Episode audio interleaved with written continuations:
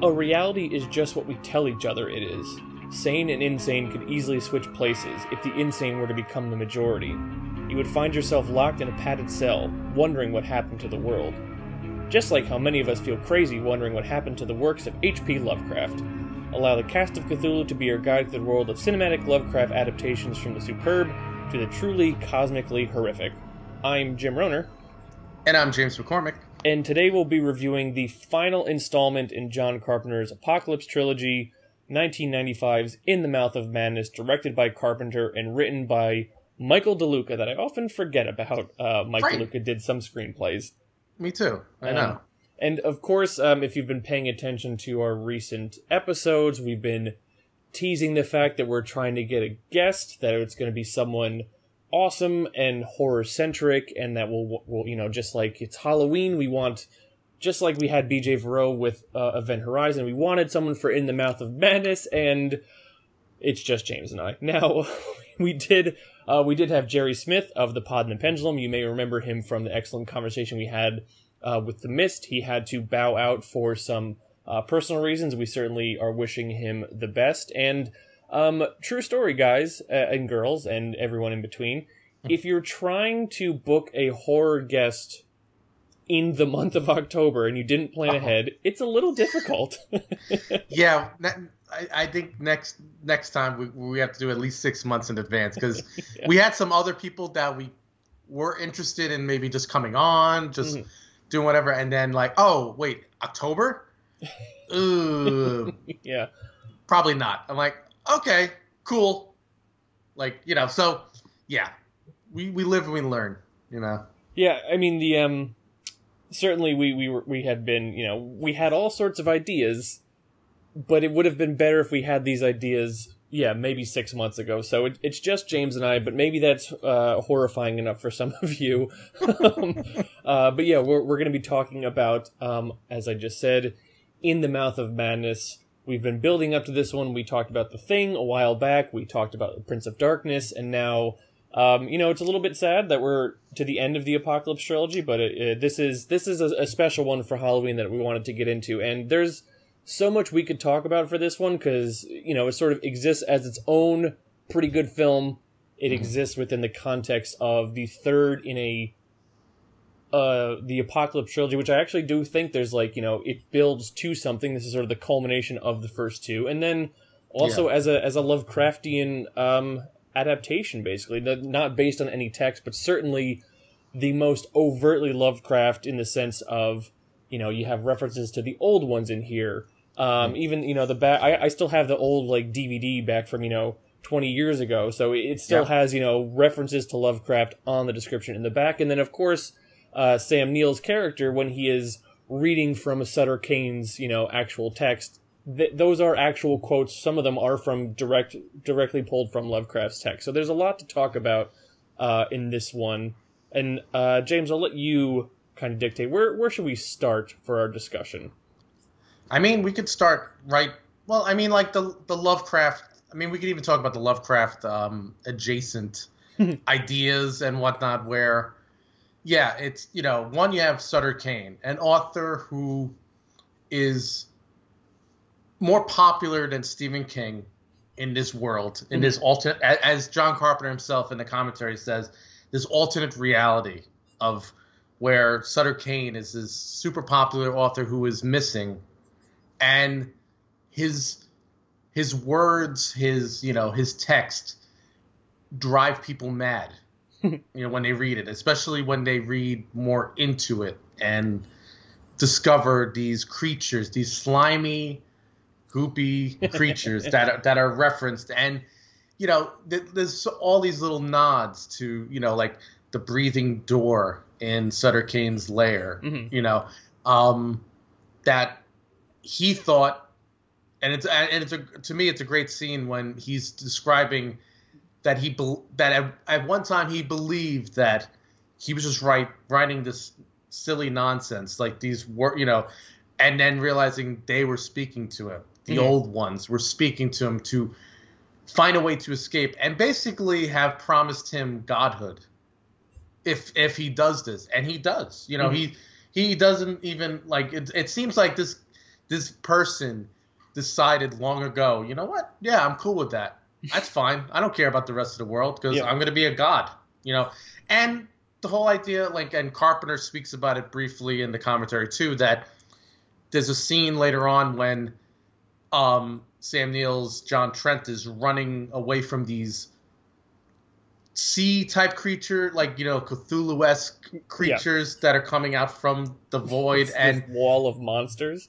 and what's great is that when he's looking into the void at first, and um, she, you know, the um, what's her name? I can't remember. Styles. Julie Carmen. Yeah, Styles. Yeah, Mhm. Julie Carmen's character speaking about reading the text from the book, what he's doing at that exact exact moment, Yeah. and that the, and then Carpenter even says, you know, characters in Lovecraft when they see these things, these monsters that they can't describe, they go mad, they go crazy, they cannot comprehend what they're seeing. And Mhm. and I think that's what works in this film, especially with the like the creatures and stuff that it's very brief.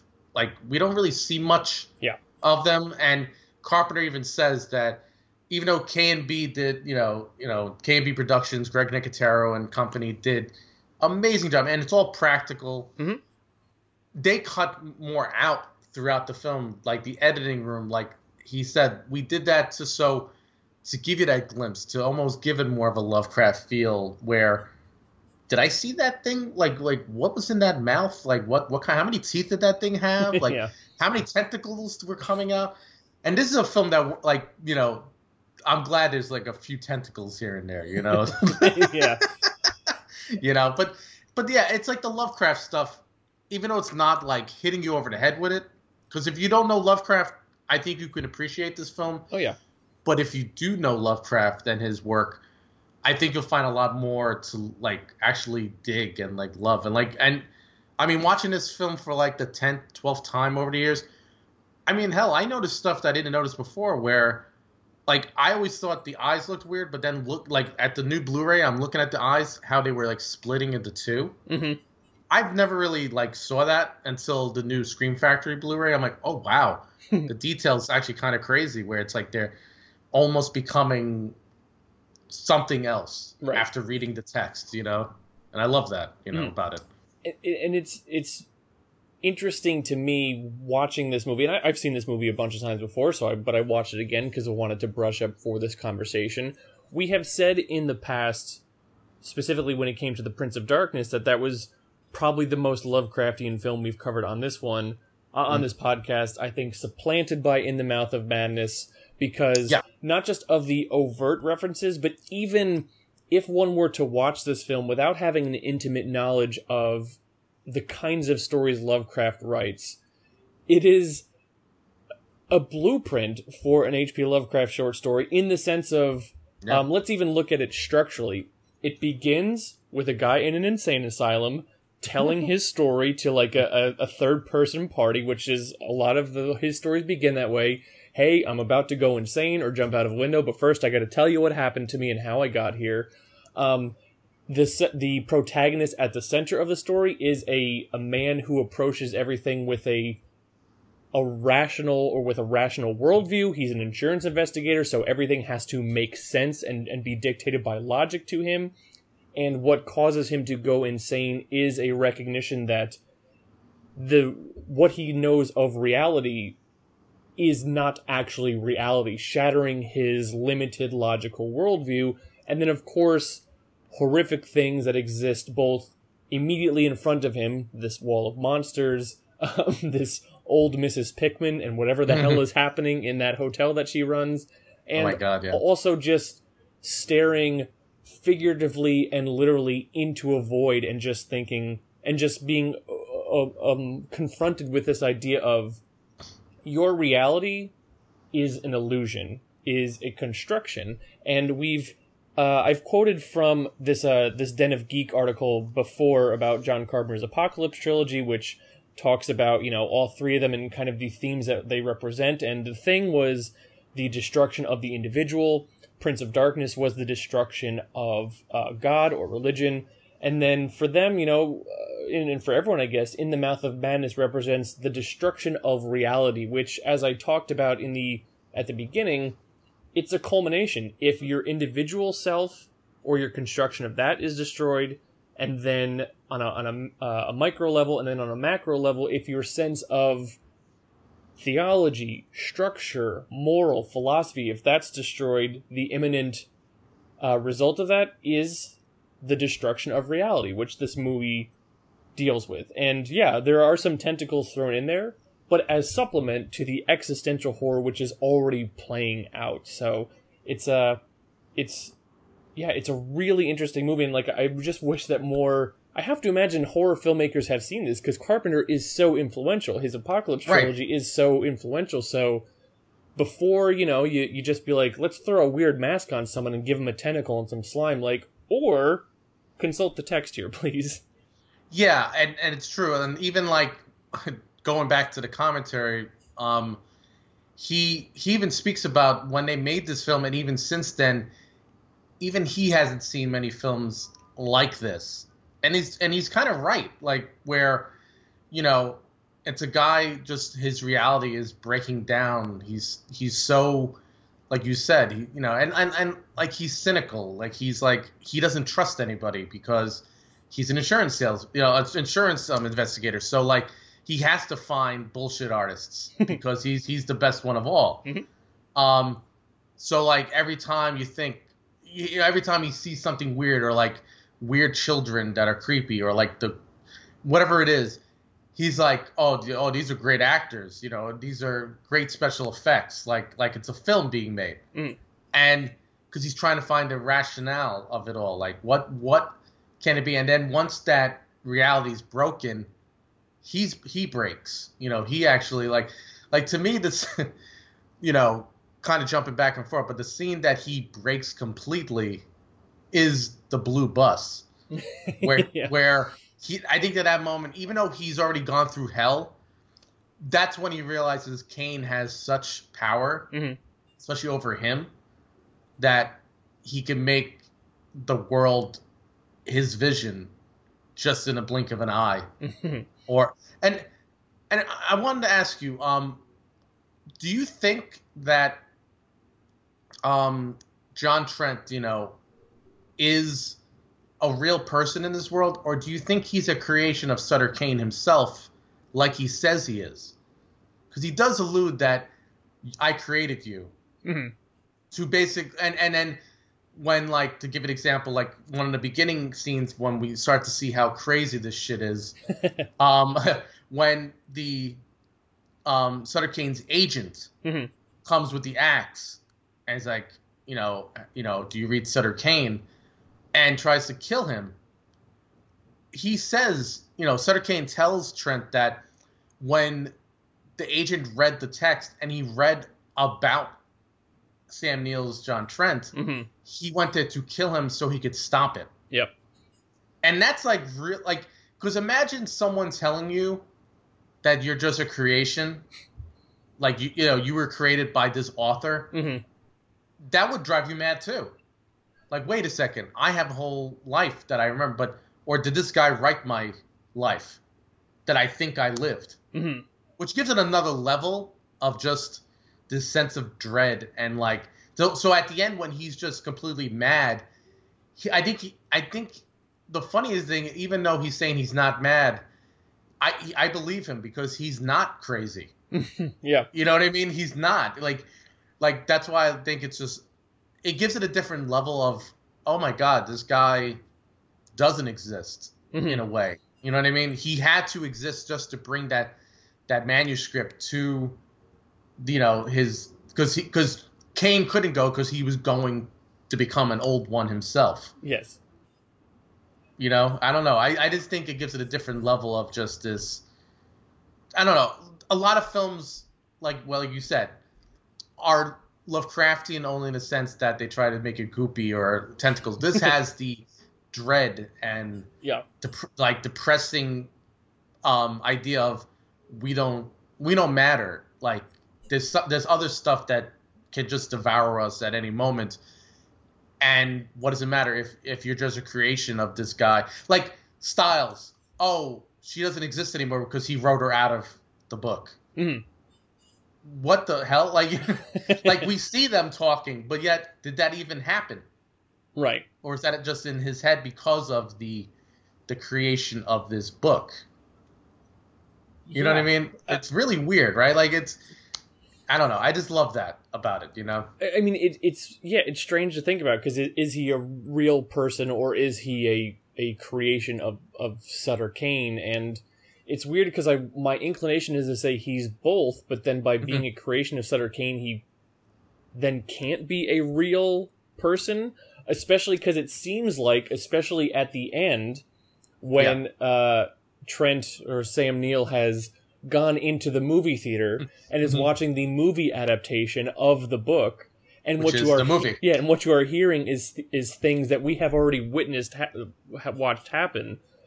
So it would seem as though, yeah, like the entire reality is all fiction, and it's just, and he is, he has accepted it to a certain degree, and that's why he's kind of like there watching and kind of laughing because he he's he has accepted this idea of like, yep, I am fake, and not that he's cool with it. No, because he He- cries too. He laughs and then he cries, Yeah, like because he's just like, oh my god, he he wasn't lying to me. I am. That's just me. yeah. Like, oh my god.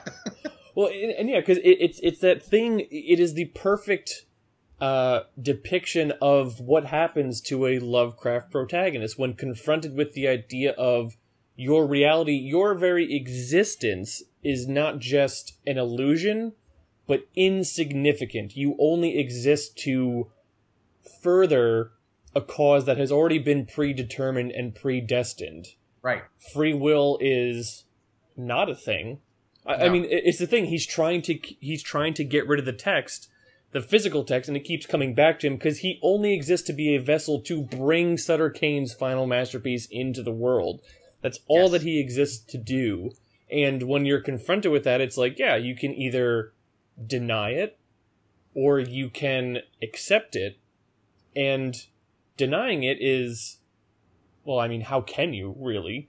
Um, and, and I think that's the thing of the denial is the the the protagonists that choose to commit suicide in the sense of I don't want to live with this, I reject it, or accepting it, you go insane because how can your finite mind like it, yeah, it, it's just that idea of how can like I mean if you're looking at an actual physical book, I'm sorry, I'm kind of going all over the place here, but if you're looking at an actual physical book, how can the words on that page comprehend that there is more outside of the page that put them there.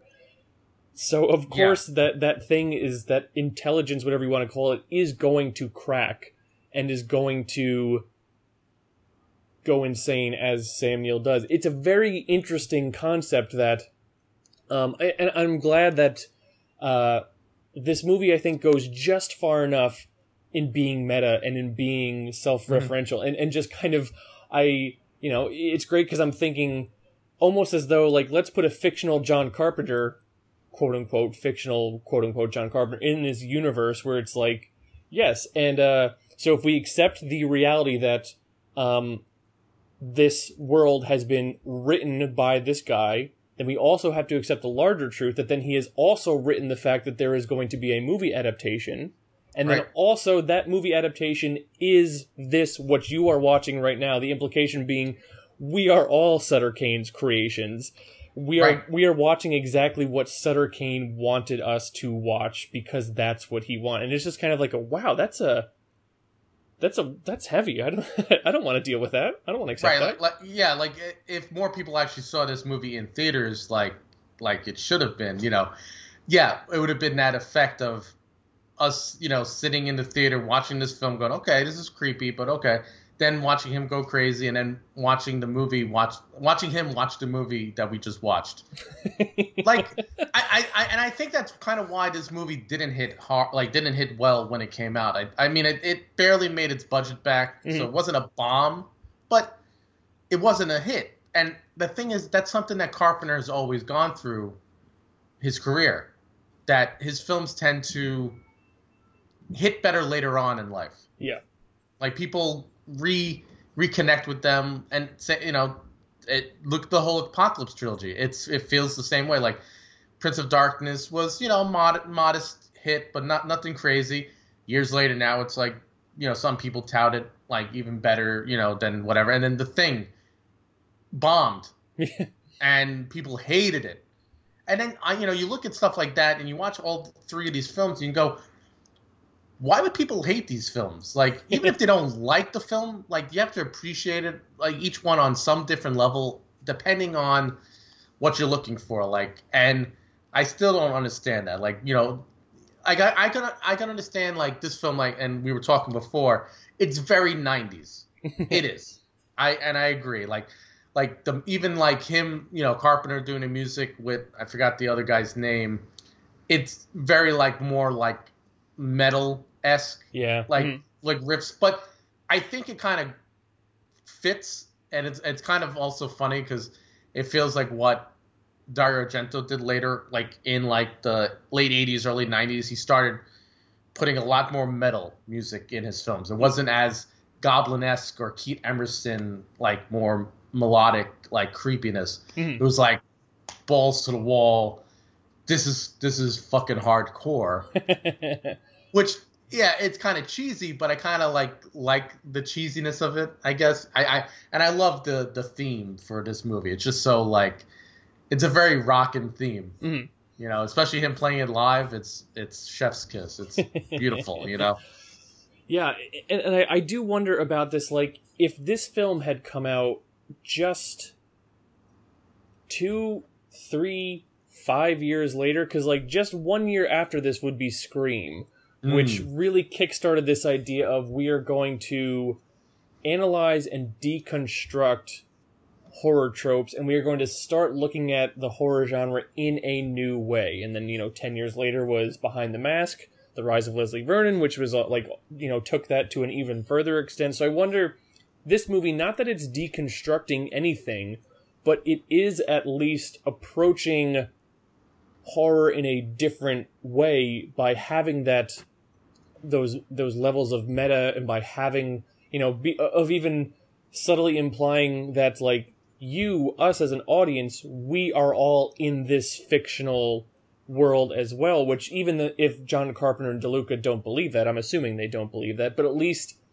by having a film that espouses kind of a sense of nihilism almost of Mhm.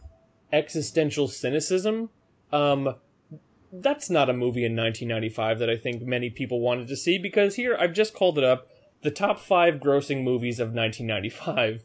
Okay. We have uh, Die Hard with a Vengeance, a, a, a very good movie, Yes. a- Yes. a, solid action film, but also just kind of um you know Popcorn fare. yeah exactly. We have Toy Story, very happy, very you know animated Disney you know Pixar coming onto the scene. Apollo 13, also a great film, but a very inspirational, uplifting, uh, humans overcoming tragedy. Yes. Um, Goldeneye, once again, James Bond, popcorny, Coming back to the, the forefront. Yes. Yeah. Okay. and then um, uh, kids-inspired historical revisionist animated film Pocahontas at number five. Oof. Well, Disney again. So. Right, You know. and wh- which is also interesting because having said this, like in there at the number seven spot is seven, uh, which is a pretty Wait, in, in in the number seven spot. Num- number seven worldwide. It made three hundred twenty-seven plus million dollars in, in nineteen ninety-five. So And that's a nihilistic film. no, it, it certainly is, and uh, I mean, but also having the star power of Brad Pitt, Yes. I think helps. And and you know, he wasn't Brad Pitt like he is now, but he was still Brad Pitt. Morgan Freeman was certainly uh, you know a, a- a character to to pay attention to as well. But you can see how there's you know when it comes to this film in the mouth of madness it's sort of like what what are what are audiences if you are not a diehard horror film if you are not a diehard john carpenter film which also box office record of his past indicates he's probably not uh you know a, a big draw. Who is this drawing in? You know who, who is who is who is supposed to be the target audience for this movie? Uh and having said that Yeah. i'm makes me even more appreciative that this movie even came to fruition to begin with because that's what sutter cane wanted probably Yeah, well, that's that's the thing. It had to come to come to uh, reality. Uh, but and, and that's the thing. Like it, it's all these weird pieces that yeah you would you wouldn't think would like would come out, especially at that time. But I think every so often you have a film like this that, and, and again, it's it's a new line cinema film. Yeah. And they, Carpenter and Sandy King Carpenter talk extensively about how this film, no matter what was going to get made, but the budget kept getting cut down Mm. because, as they said, Bob Shaye is like any producer and that heads a, a studio where he's like, oh well, you could do it for twenty. Well, now you could do it for fifteen. oh, you could do it for fifteen. Well, you could do it for thirteen. And the funny thing about this film is that the reason why a lot of this the um the scenery looks cool and weird is they filmed it in the Toronto area, and the reason why they went to Canada, and and this is what makes me love both John Carpenter and Sandy King Carpenter. They, they allude to the fact that New Line wanted to make this film without unions Okay. for cheap, you know, to make it cheaper. Mhm. Okay, fine, whatever. Kind of fucked up, but whatever. so they they you know Carpenter and Sandy say we wanted to, you know they said okay well let's do it in Canada because we get a tax break and all this stuff. And like, and of course they say Bob Shaye and, and company were like oh that's great. Great idea. Let's do it in Toronto. And then John goes little did they know that Canada is a unionized country.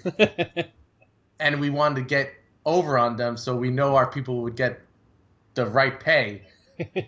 But because of the exchange rate always changing, we could kind of like make the most out of the dollar Mhm. at the time. And I was like, wow, that's actually pretty badass that they said, well, fuck you. Like, I, I we know you want to make it for less money. Well, okay, fine, we can do that.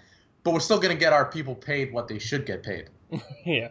and that's actually like to me and it was a and they said it's a mixture of like canadian filmmakers and you know american filmmakers kind of getting together and just making this weird monster you know crazy movie that Sure. and i'm and you know and i kind of love that like it's john carpenter saying well fuck you like i'm gonna do it my way oh you think it's your way but it's really still my way Sure. and I think that's why. But yeah, like you said, how you know the script, you know, by Michael DeLuca, which it's funny thinking that wow, he, he actually wrote screenplays at one point. Like Yeah. he made one of the Nightmare on Elm Streets, which is funny. But then yeah, now he's a big time producer, man, and like it's just what the hell, you know. And he also wrote the story for Judge Dredd. Okay, and Freddy's Dead, the Final Nightmare, which to me is the worst Freddy movie, but to each their own. But you know, this one is is probably the tops of his uh, few screenplays that he did. But it, you could tell Michael DeLuca like understands Lovecraft, but but then again, Carpenter says that the screenplay changed a lot Mhm. in the filming. So who knows how much is Carpenter and other people's ideas kind of fleshing out, and how much is Michael DeLuca's. I, I would like to read the original screenplay for this film, Oh yeah. see how Lovecraftian it is, or maybe how not Lovecraftian it is. I don't know. But here's the thing, James. Yes. if you were reading the screenplay, would you be prepared for there to be like interior apartment day? James Yes. McCormick opens the screenplay to In the Mouth of Madness, and then you would go mad, and I wouldn't want to see that happen to you. no, but would I go mad or would I go, oh, it all makes sense now? yeah, James just James just kind of like scratches his chin, like, yeah, all right, that makes sense. Yeah, I'm, like, you think you would have wrote me a better, like, you know, career choice, but, you know, fine. Yeah, Whatever. no, it, it's the the uh, the the glaring um, mistake or the the glaring proof that this uh, that this film in our reality was not written by Sutter Cane, who in his universe is more popular than Stephen King, is the fact that uh, this movie tanked. Nobody saw it. I, I actually now I got Yeah. inspired, and so I looked up. John Carpenter's top grossing films of all Yes. time. And and it's funny because I'm on Wikipedia, so this is, you know, this is not exactly the you know, the highest journalistic standards. No. Uh, it ranks 1 through 14 and doesn't even list In the Mouth of Madness on this list. wow. So, Um, according to it, and by it I mean Wikipedia, not uh, Pennywise the Clown. um, number one rank is Halloween, which makes sense. Yes. Um, and its lifetime gross, it says 47 million. I have to assume that was at the time it came out. Mhm. Last on the list, Big Trouble in Little China, 11.1 million. Okay. Um, according to Box Office Mojo, In the Mouth of Madness, less than nine million. Yeah, eight point nine, and it, it would cost ultimately it cost eight million to make. Yeah, I think thirteen million Canadian. I don't know. It like I said again, it kept changing the budget. So like you got like twelve million dollars cut from the budget yeah, just to make this film, and like and Carpenter and and and Carpenter's known for many films not getting made that he really wanted to get made, Mm. like a Creature from the Black Lagoon remake that he wanted to do years ago. right. which I think would have been fun and cool. But um, yeah, it's kind of a miracle this film got made, and that it's like the one of the lowest ranked. Like, okay, in that top 14 Mhm. is is uh, Memoirs of an Invisible Man on that list. It was. It was on there. So that film got made more. How the hell? Like, I mean, it it uh, allegedly In the Mouth of Madness made less money than The Ward, and The Ward is not a good movie. No, I I remember getting to see that in a when I was in my writing days and uh, got to see it in an advanced screening, and I was so excited. Oh, a new Carpenter film, yes. And then leaving that film going, uh, uh, Carpenter, just John, just I I understand you just want to smoke weed and play video games, and I understand that. Okay, Sure. because that because that film was not good. I did buy that Blu-ray for really cheap recently. Just at one point, I'm going to rewatch it just to see how bad it is. Oh boy. Because maybe it's not as bad. Maybe maybe like a lot of these films that people did not like at one point, it'll grow in time. I don't think it will, but maybe. I'll I'll I'll be I'll be curious if you do rewatch it to hear what you think because now uh, spoilers if no one has seen the uh, the ward, but um, I liked the ward better when it was called Identity. That's, Um, that's kind of what I remember too. That it was like exactly the same movie. Yeah, um, and uh, I, I remember being very disappointed. But even looking at his IMDb resume, this seems to be like "In the Mouth of Madness" seems to signal, and I don't know how much control he had in this. Maybe after this, he wasn't given a choice in a lot of project uh, projects he was given, or that. But I mean, you have "In the Mouth of Madness," which great movie we all kind of love, and then the same year, "Village of the Damned," which I admit I, I haven't seen, but no one really talks about Village of the Damned. And No. then the his subsequent titles after that, Escape from L.A., Vampires, Ghosts of Mars, both of which I know people have. There's a fondness for those movies. I I don't have a fondness for them. Um, his two Masters of Horrors episodes, which I actually do really like. Yeah. The Ward, and that's after, and that's like five years after Masters of Horror. The Ward comes out, and then that's and then he kind of calls it quits after that. So like there there does seem to be a decline in the quality of his output after this movie, but is that how much of that is him just being like, listen, I I, I can't make the movies I want to make. They only let me make these, or how much of it is just kind of him slowly kind of like, you know, not being not being at the top of his game anymore. I'm not sure. I'd be curious about that.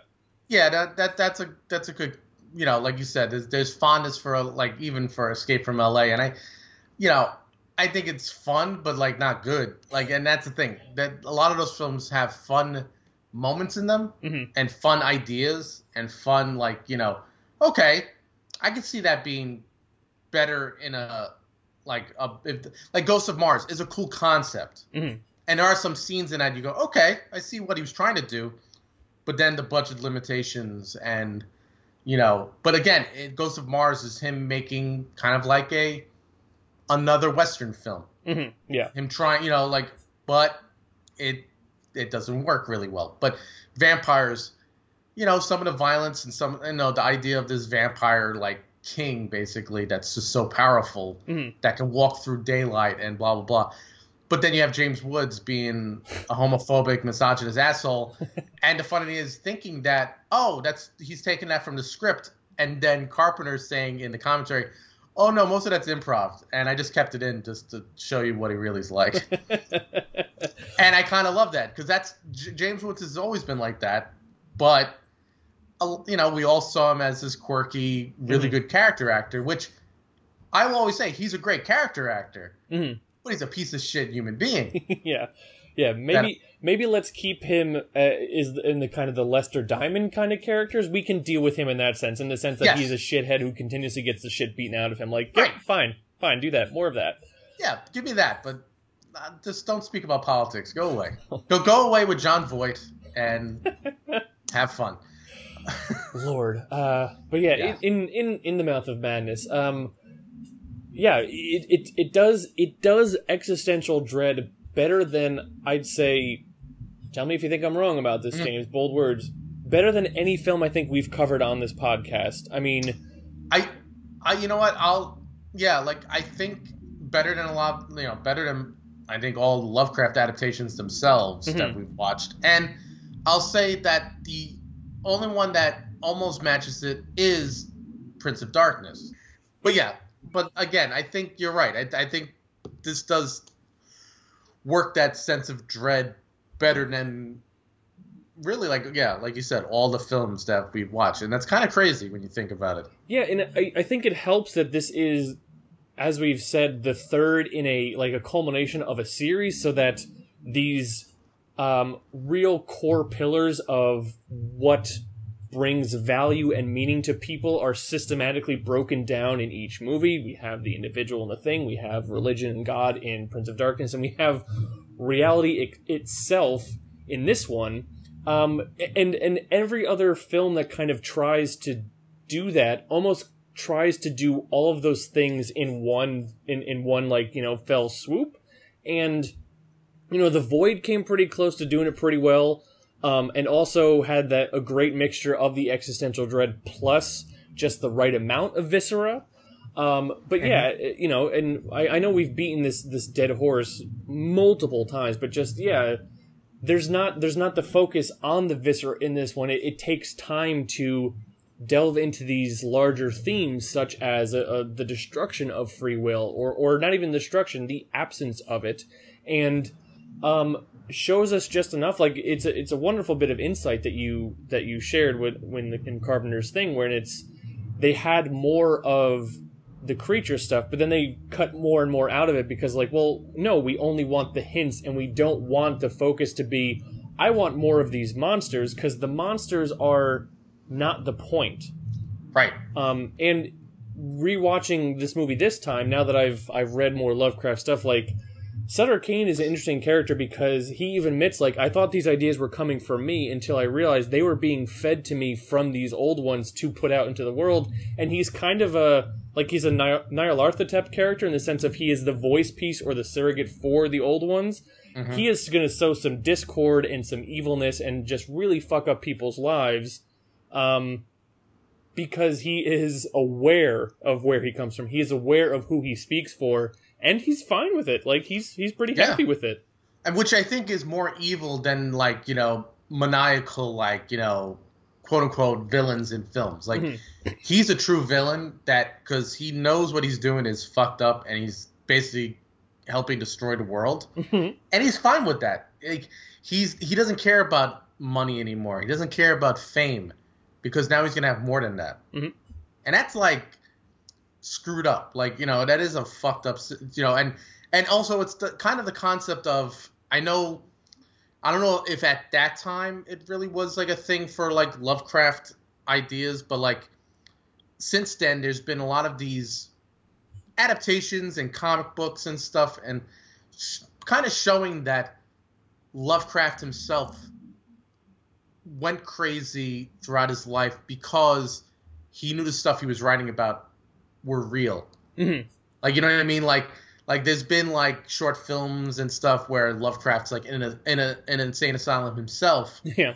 speaking about like I you know it's not my fault. I was just trying to warn the world Yeah. of these things. And in doing so, I've unleashed them.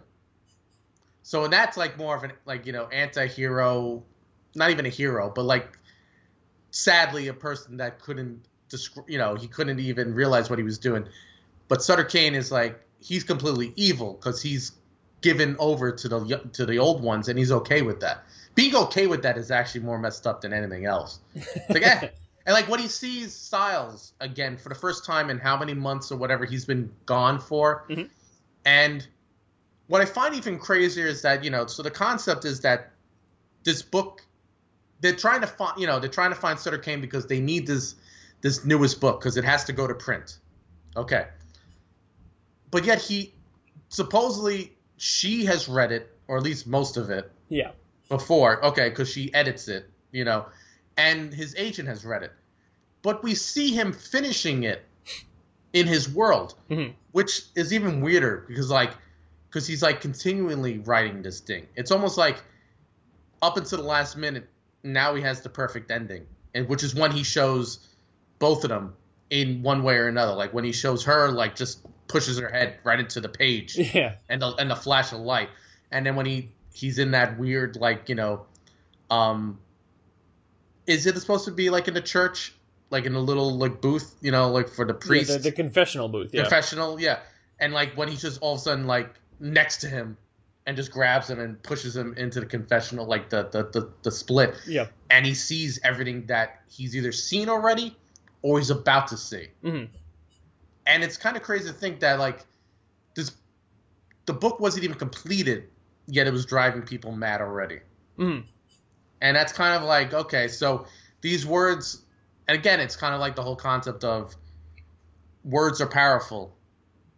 What you write can bring to fruition something. So like i kind of like that too. It's almost like a a not and and you know again they they joke about it in the uh the commentary about sutter cane has like the same same like sense of stephen king sutter Mhm. cane stephen king like Yeah. it's like they were saying like that's intentional that's all intentional like you have to hear this name over and over again to the point where you're like oh okay yeah he's popular and like the whole idea of like the the novels all have like the cool painted art Mhm. and and again i'm going to throw a weird a weird curveball to you. So like right.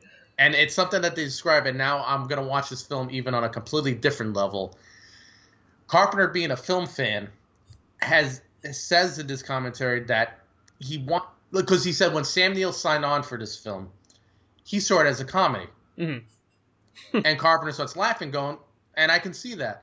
So i saw him as a character in a howard hawks comedy like a his girl friday which is why throughout the film he has that weird tic of grabbing his ear Okay. just randomly hmm like he just starts grabbing his ear.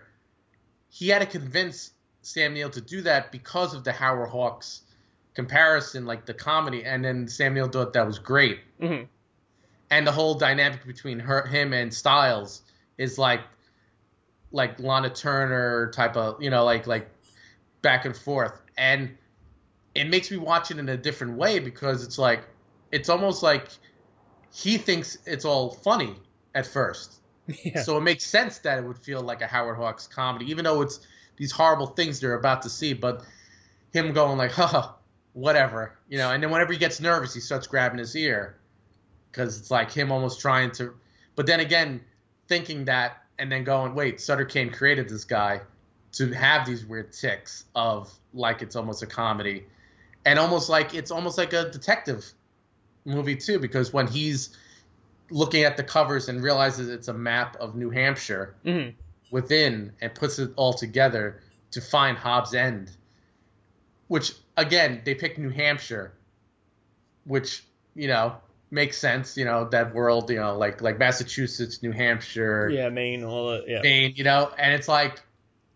How could you not see like that? This is like a Lovecraft pastiche, you know. Like you have to see it, but I think if you watch it with the idea that Sam Neill is just convinced this is a comedy, brings it up to a different level of like, oh my god. So that's why he's just almost like not overacting, but the way he just acts sometimes, especially when it's just like, oh shut, you know, fuck off, like like like like he's just so pissed because like this can't be freaking real. This can't be reality. This is reality.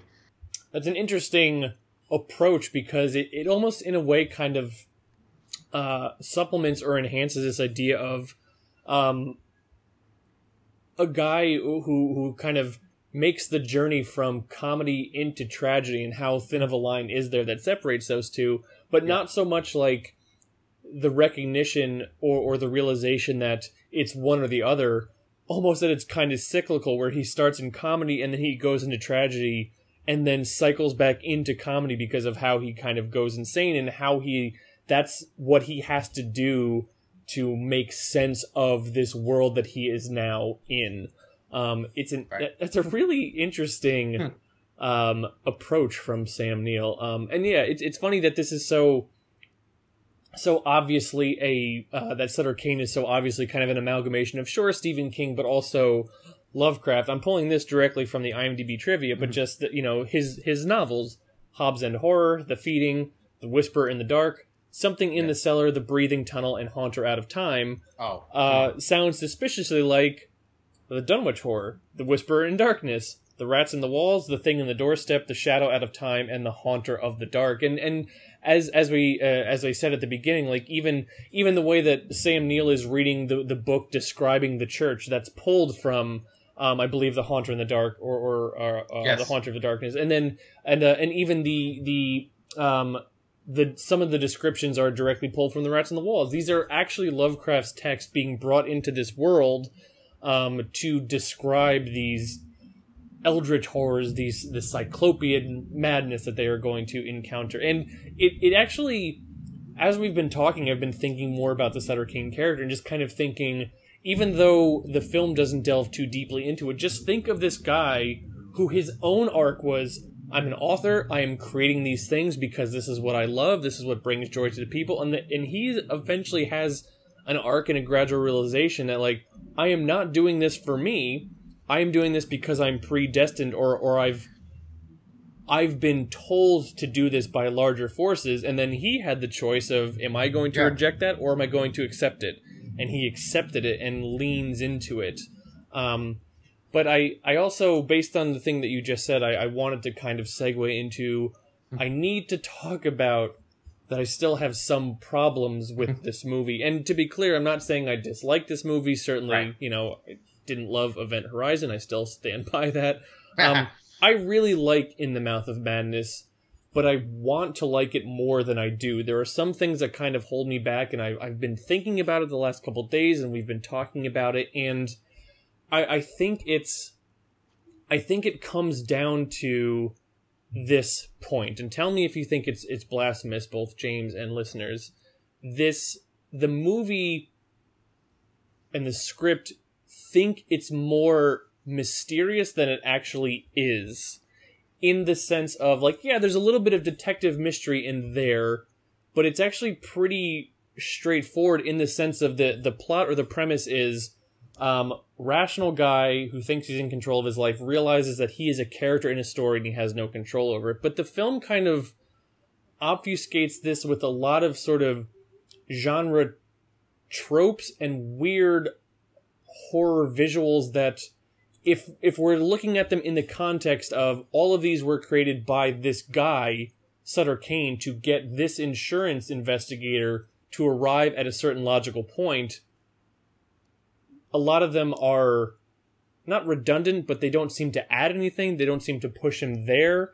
There's a lot of things where it's sort of like "Ah, this doesn't really make any logical sense in the in in the context of a a large a, a creator pushing his creation to an ultimate revelation. So, for instance, um, you and I talked about this off mic, but there's certain things, and, and I know you had some thoughts on this, but like uh, that that group of children who are just kind of randomly running around. Um, it's it's kind of spooky. It doesn't. Yeah. uh, I and I, I know. I, I guess the the the the men in the town are kind of like, well, Sutter Cane has taken our kids, and but like, why or how? I don't really get that. Or even the um, when they're allegedly lost and driving at night, and there's that guy they pass on the bike, and then when they pass him again, he's much older. But like, why? I get that idea of like this is a written character who can't escape from this, but then why? Why go through the aging thing other than just like that's a spooky visual to kind of throw in? There's a bunch of stuff that don't seem to that that kind of seem like filler to to kind of pad a runtime or to um make us feel a certain way even though it doesn't seem like it's earned. And even having said that i don't think i've expressed it properly but there's just there, there's there's extraneous stuff in here that i just don't think that i think kind of distracts from the main story. No, I, I know what you mean, and like off mic, um, what I what I thought of it was, um, you know, John Trent when he's speaking about Sutter Cane, he's reading the books because he wants to get a feel of who this guy is, even through his horror novels. And he's when he's talking on the phone about them, he's describing the books as like not run of the mill, but like basically like any other horror novels, like like a Stephen King novel or something like that. But they're maybe because they're better written that but his head hurts because of it. So I don't know and and you could take that in multiple ways now. Like is his head hurting because he's like, you know, he's slowly realizing that he's a creation or is it because it has that effect on people no matter what?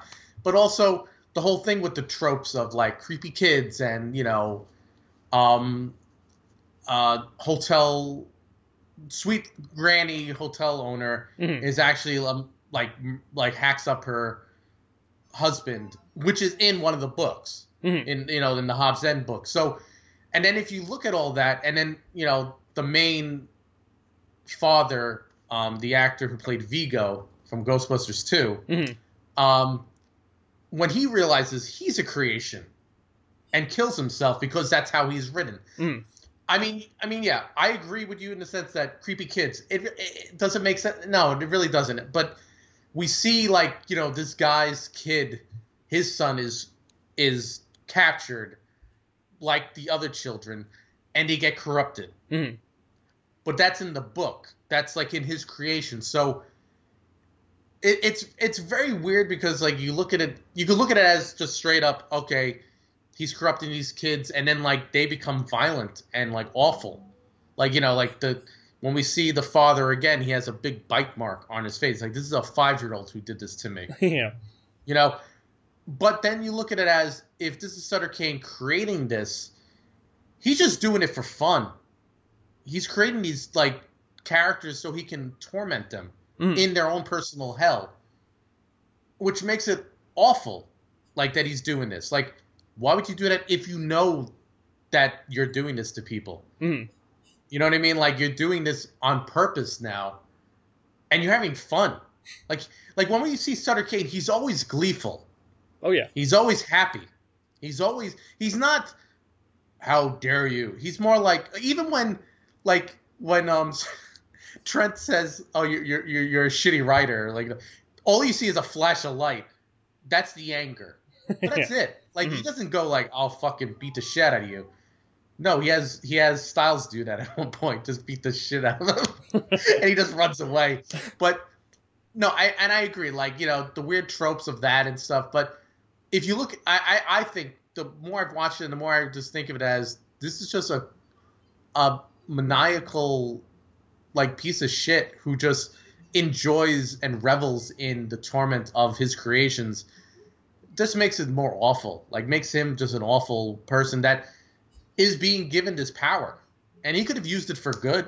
He Mhm. could have made a freak. He could have made a happy land. You know, like like beautiful people and just like again, how awful this guy is that he creates a world where he has a painting with a couple that slowly become Lovecraftian beasts, which is what he's going to do to all these people when the old ones are released. Mhm. That's what they become. We we hear that about people becoming monsters at the end, you know, and killing and you know, suicide is through the roof and and yeah, like I, I I see your complaint and I and I actually agree with a lot of it. I just think I look at it as this guy who's just so evil that he just likes writing that. Like, hey, you know what? Creepy children. I mean, Stephen King did it in Children of the Corn, so I could do it too. You know what I mean? It's almost like a lot of stuff that Stephen King wrote mixed with Lovecraft because when people talk about Stephen King, a lot, you know, even people that don't like Stephen King will say,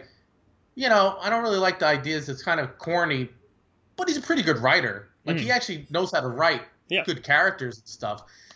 He doesn't always land the ending. See, Sutter Cane lands the ending, the ultimate ending of the world. He but does, yeah. Stephen King doesn't always land the ending, but that's fine. You know, like it's. I mean, endings are freaking hard.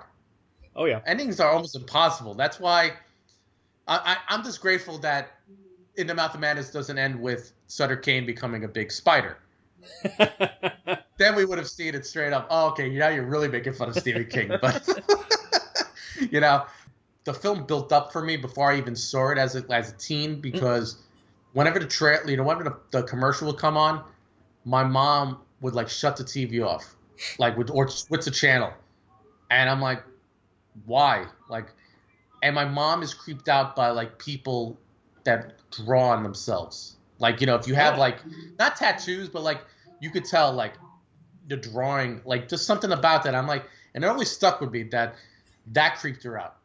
She never saw the film, but she saw that, and that would like mess with her. And I think when she saw the film finally, that still was the creepiest part to her. Him drawing these crosses on himself as a was it is it supposed to be a sense of protection, like protecting himself with the you know you know what I mean? Because he doesn't seem like a religious man at all. No, and and But is he finding God now? But yet he's not finding anything. and, and I, I guess that that that is sort of another example of sort of how it sort of typifies like if we if we accept the premise that all of what we are witnessing is being written by Sutter Cane, then Sutter Cane is putting a lot of stuff in there which he knows are redundancies or ineffective. Like if this guy's already gone insane, yeah, why is he putting crossover? Because he knows it's not protecting him from Again. anything. And I think it's because he just wants to torment him. May, yeah, maybe. I, I guess, and and I guess that's you. You That's say cruel. that, yeah, and and I guess that's the only way I can make this all make sense because Right. yeah, even when uh, Vigo the Carpathian kills himself, I, I don't I don't remember the actor's name, but um, you know, right before he he shoots himself in the head, he says like, you know, something like, uh, "This is this is how he wrote me," like that. That's but but Right. that that idea or that concept of you know um of i am going to do this horrible thing because that's what i've been destined to do that's how i've been written not only is it the main story of trent and, and his arc of ultimately realizing that but on a a a slightly smaller scale that's also the the realization or the arc that styles comes upon as well um so I, I don't I, I'm not expressing this very clearly, but it just kind of seems like if if all this is written by Sutter Cane, then Sutter Cane has written a lot of stuff with, um, yeah, he's done it because he can, which isn't a good, in my mind, ex- explanation, but at least it is an explanation where like, uh, yeah, look at the power that I'm going to have over these plebeians. I'm going to torture them. I'm going to uh, break them until ultimately um, I bring about the end of the world, which is uh that's that's kind of mean. Yeah, I get Yeah. that. No, and I, I, I oh, by the way, the actor is uh, Wilhelm von Homburg, Um, that's what it is. which is funny. You had you know him, and then you have Sutter Cane is um, Jürgen Prochnow from Das Boot Mhm. and other and House of the Dead. You know that's the one I'll bring up because it's a shitty film, but he's great in it. Another great actor, another great you know German Eastern European actor. But um, yeah, I I think it's it's funny because then you think like he's becoming a god now in this world, but him writing these awful things and about people and when you know when he realizes that he has his power from the these beings that have you know need him to that's probably the most awful human thing that he, that still connects him to our world is that he's cruel you know the old ones aren't cruel Mhm. they just devour they just destroy that's just what they are that's what they do they're not doing it because of evil glee yeah, Sutter Cane will transcend into that at one point. Let you know, let's say, but I think him doing this awful stuff is just still, sadly, what makes him human. And that's actually like actually scarier than anything. That it's like, oh, you, had a choice, and you still say, eh, fuck them. Like, yeah, but they're creations. Yeah, so what? I'll kill. I'll, I'll make them realize that they have to kill themselves because that's what I wrote, hmm which is awful. Like you know, imagine like you just have you know like you thought you had a life, and then all of a sudden like no, none of that's real, and now you're ending your life because that's what I want, and it and it's kind of creepy because then like once he escapes Hobbs End, Hobbs End doesn't exist anymore. yeah, It's gone. Mhm. It's completely. And then we see a young Hayden Christensen as the paperboy, yeah. which is fucking weird. um, and then the weirdest thing about like you know not not the weirdest thing. This film has a lot of weird stuff, but that he's trying to destroy this manuscript throughout his his travel back to New York City, and then ultimately finding out that he gave the manuscript months ago, Mhm. Which is crazier. That if you believe all this stuff that he's a creation of Sutter Cane, somehow Sutter Cane wrote that he wouldn't remember that he brought back the the manuscript. That he convinced himself that he's trying to fight this thing that he could never fight anyway. He's already done it. It's Mhm. already been in publication for seven weeks. The movie's coming out. The world's over. Yeah, There's no there's no saving it, no matter what. I I think here's what it is. I think here's what it is for me is that um it's it's not even at the very end of the movie that we are presented with and accept the fact that everything that has happened has been written to happen. We Right. we we get there halfway through the movie, I guess. You know? Yeah, yeah, and And I, I, yeah, and his realizations maybe like three fourths into it. Yeah, like he he doesn't fully accept it, but the universe or the film has presented that to us, and it's just a matter of watching him spiral down into finally going mad Mhm. and accepting it. And I think that's what it is: is that once the film arrives at that um, revelation for us, it kind of doesn't know fully what to do afterwards because that was the big revelation, and then we just kind of have to then watch the characters spin their wheels in it a little bit. So like for yeah, for instance, um the first half of the movie which is or even the first third or, or what have you, which is a bit of the mystery, he keeps having these dreams, especially of like the police officer beating that guy in the alley. You want some of this? Yeah, buddy? and and I, I don't like I don't think I really can comprehend what the purpose of that is. It's not to lure him to Hobbs End because he's already going to be going there. So it's like what is the what is the ultimate purpose of those kind of things? And then once he figures this out or or or not once the film figures it out, what is there left to do? Because that scene when he's on the bus when Sutter Cane's like, Did I ever tell you my favorite color is blue? Visually it's a really cool Oh, sequence but beautiful. we already know he has full control over this world, so that sequence kind of becomes redundant and just thrown in there for for fun, I guess. Well, again, if, if, if you're going by like my my take on the on the film and the character of Sutter Cane, he's just having fun now. Yeah. It's not even about like he's already he's won. He won from the beginning. Oh yeah, yeah. You know, like you know, and that's how you know if you want to look at it as a nihilistic take. Yeah, he's won. The world's over. It's just like you said, almost like the characters are spinning the wheels and like you know Styles still being normal, but then when she becomes like another vessel for Sutter Cane to play with, like when she's trying to kiss him in the car, and he's like, "What are you doing?" Like, "Oh, he wrote this in. I have to kiss you." Yeah. Like, it's creepy that that she's realizing that. And and even even talking this out now, I, I'm I'm sort of recognizing there's a bit of a I guess inherent contradiction within me in the sense of I keep saying, give me a movie which is perfectly Lovecraftian and how it depicts existential dread and this uh you know this idea of an inescapable fate and destiny. And now here's a movie where it's like well here you go and i'm still complaining about it. Um i i recognize that there there's there's some uh there's some weirdness there. But yeah th- this movie does do a great job and and you just mentioned of this of like he's won he's won from the beginning as soon as sam neill accepts the job even before that because he was written to accept the job to set him on this fate like it's just it's that idea of the cards weren't even dealt when the movie began the cards were dealt Right. before the movie even started Yeah, and and and to think that you know it, when you look at it like that, it's like really like, oh my god, it's actually a lot more thought into it. At least from from me trying to come up with, well, why would he do that? Well, if you look at it as Sutter Cane wrote all this, he wrote he wrote this character that the agent reads about in the book, goes mad, and tries to find him, finds him, and tries to kill him Mhm. like and asks him, "Do you read Sutter Cane?" Which is a creepy thing to ask to a creation. like you know what I mean? Like like when you look at it at that, you go, "What the fuck?" And then it's all cyclical because then he becomes mad and kills someone the same way with the axe.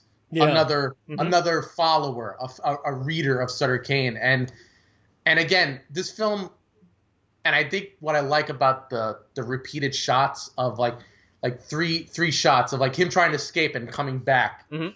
him, you know, the the kid on the bike, you know, it's these repeated shots, and then we see it again later when she's on the back of the bike, and like like it plays with that reality or lack of reality that this world is just this bubble, this creation of Sutter Cane that he just it's like his I'm trying to think like it's almost like in a lot like a lot of like sci-fi stuff too work that in like hell when I think about it it reminds me of um I don't know if you ever saw the um the claymation movie uh The Adventures of Mark Twain A long, long time ago. Okay. So there's one scene in it when they go to this kind of barren world, like barren, like like almost like a meteor, hmm and they meet this character, this, and you don't find out until a little later that it's actually Satan, Oh. and Satan's having fun creating people, like little clay people, little like from from the ground, and then just to fuck with them, he starts introducing jealousy Mhm. and torment and disease and like like all this stuff. And then by the end they all kill each other. And it's just to show these children and mark twain what he could do. And it's like this is a kid's fucking movie. You know and it almost feels the same way. And like it like creeps me out to feel like that like that someone just would do that and like have fun you know and and, and you know it, it kind of reminds me of that like I, I think the film, you know, that film itself, you know, there's some cool stuff, but like that whole Satan scene, which you can find on YouTube, is one of the creepiest things ever created because it's claymation, so it looks really weird and cool. Yep. But again, it shows the power of what. What if you had the power to create people and you know to create these things like video games have that, you know, like Sim City. Mhm. Yeah, you know what? I'm going to destroy my city today, or or The Sims. Yeah. Oh, you know what? I'm, I'm going to take away that ladder from that guy in the pool, so he's going to drown. Mhm. Why? Why would you do that? yeah. But you know, you have that power of a quote unquote god. Sometimes you, you know, sometimes people go, "What if it? What, what would it feel like to be evil?"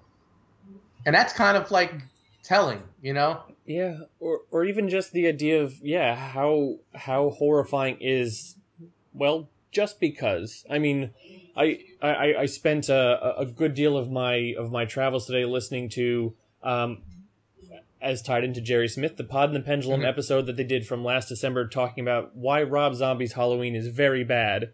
Um, and part of the reason being here's all an explanation of why Michael Myers is the way he is, but it's more Right. it's more horrifying if it's just like why don't know. I don't know. That's just a know. thing, and that goes back to even you know Shakespeare and Othello. After after Iago has done all of his shit, and it's like, hey, why did you do this? And he gives no answer and just gets pulled off like, Yeah. just because I guess. Which Um, is worse. Yeah, yeah. I, I, I agree. I like it's it's almost the and that's the problem with like a lot of movies and books and stuff now that they try to describe or explain why. Like I, my my fear is that if In the Mouth of Madness did really well, like I'm talking about made hundreds of millions of dollars, Mhm. is huge horror hit, and you know they never made a sequel, but then 2021 they go, you know what? We're gonna make the Sutter Cane movie. I'm gonna show his breakdown when he decides to Yeah. go. I don't want to see that. I don't want to see like, oh, because he had a broken heart, and you know, you know what I mean? Like, like, like, no, don't give me that. I want to like, I want to have this idea of like, kind of like the idea of like Lovecraft, never really describing 100% these creatures. I don't want to know all that backstory. Give me like, you know what? He's just an awful person. We'll never know why, but we can come up with reasons why, Mhm.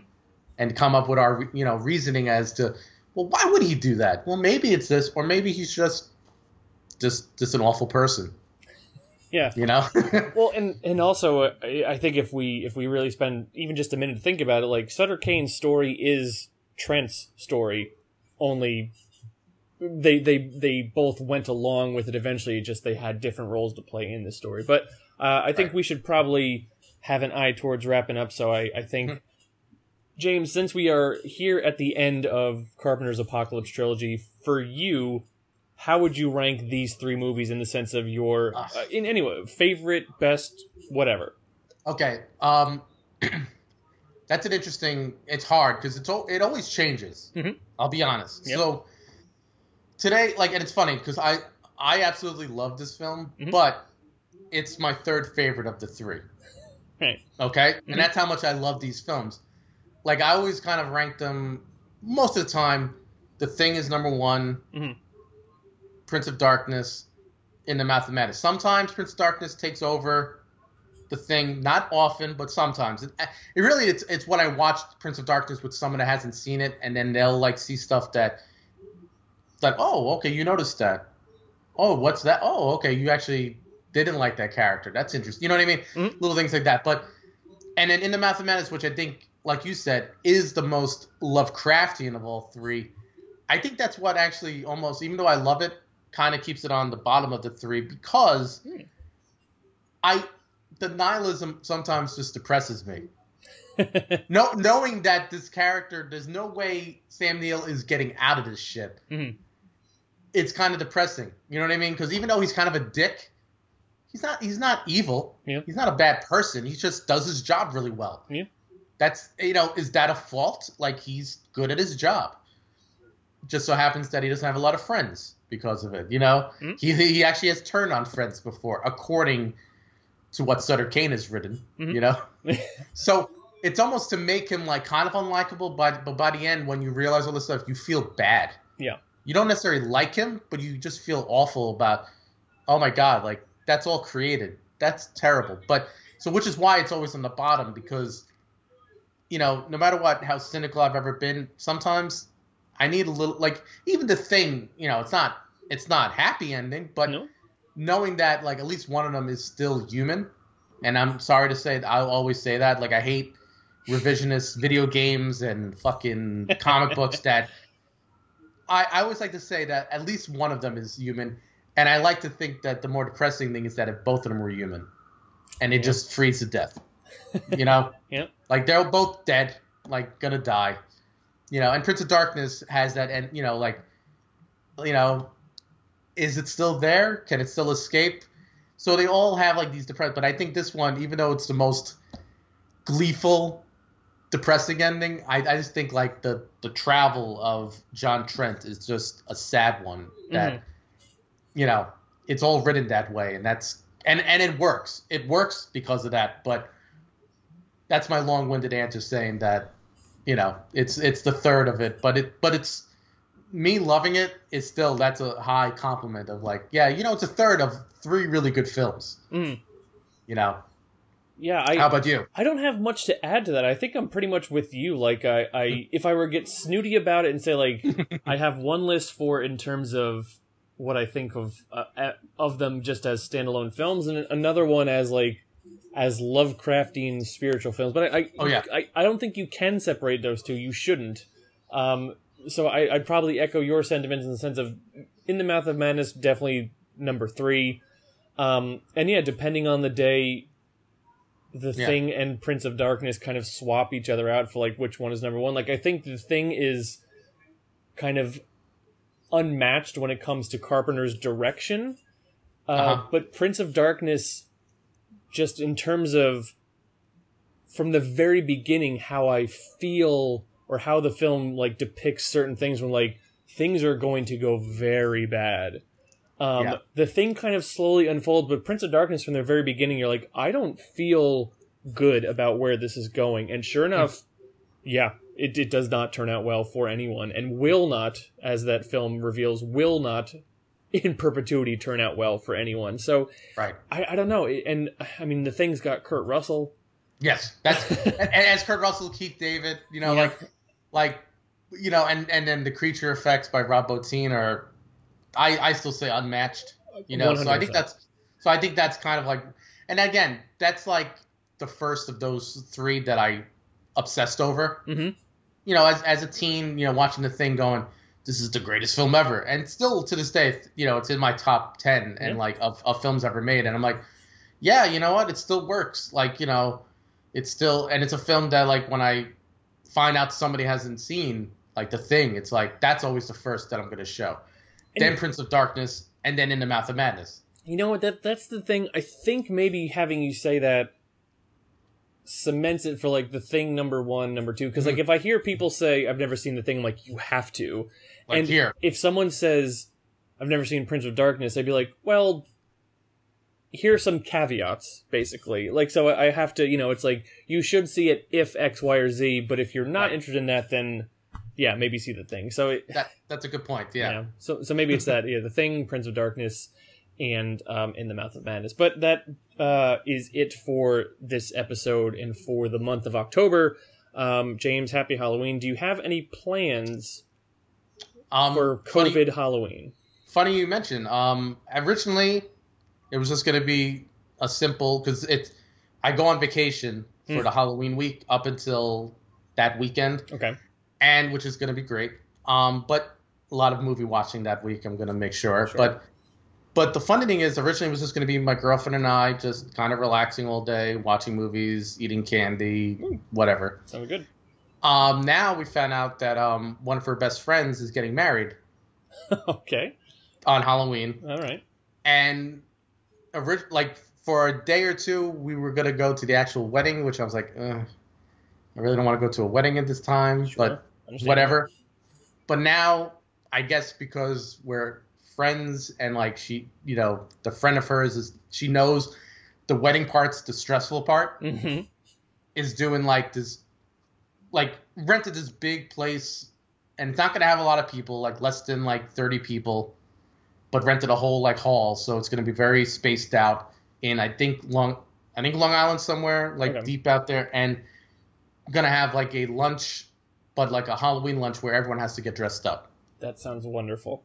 yeah so that part i'm like okay I, I and it's a lunch so i was like okay good so that we could leave and still have a nice halloween night too and we kind of been coming up with um costume ideas now and i'm we're probably going to do a couples costume first time i do a couples costume in god knows how long but i kind of like thought doing a 50s couple but like a zombie couple Very nice. like we've been we've been bidden. I'm like the one with the Letterman jacket type of type type of deal, or Mhm. type of sweater thing, and she'll have like the long poodle skirt type of thing. You know.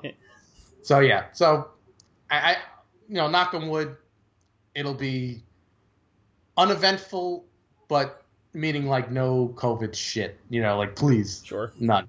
Yeah. Because that's what's killing me right now. The if if people know the world of New York City and like the clusters that are starting to grow again, Yeah.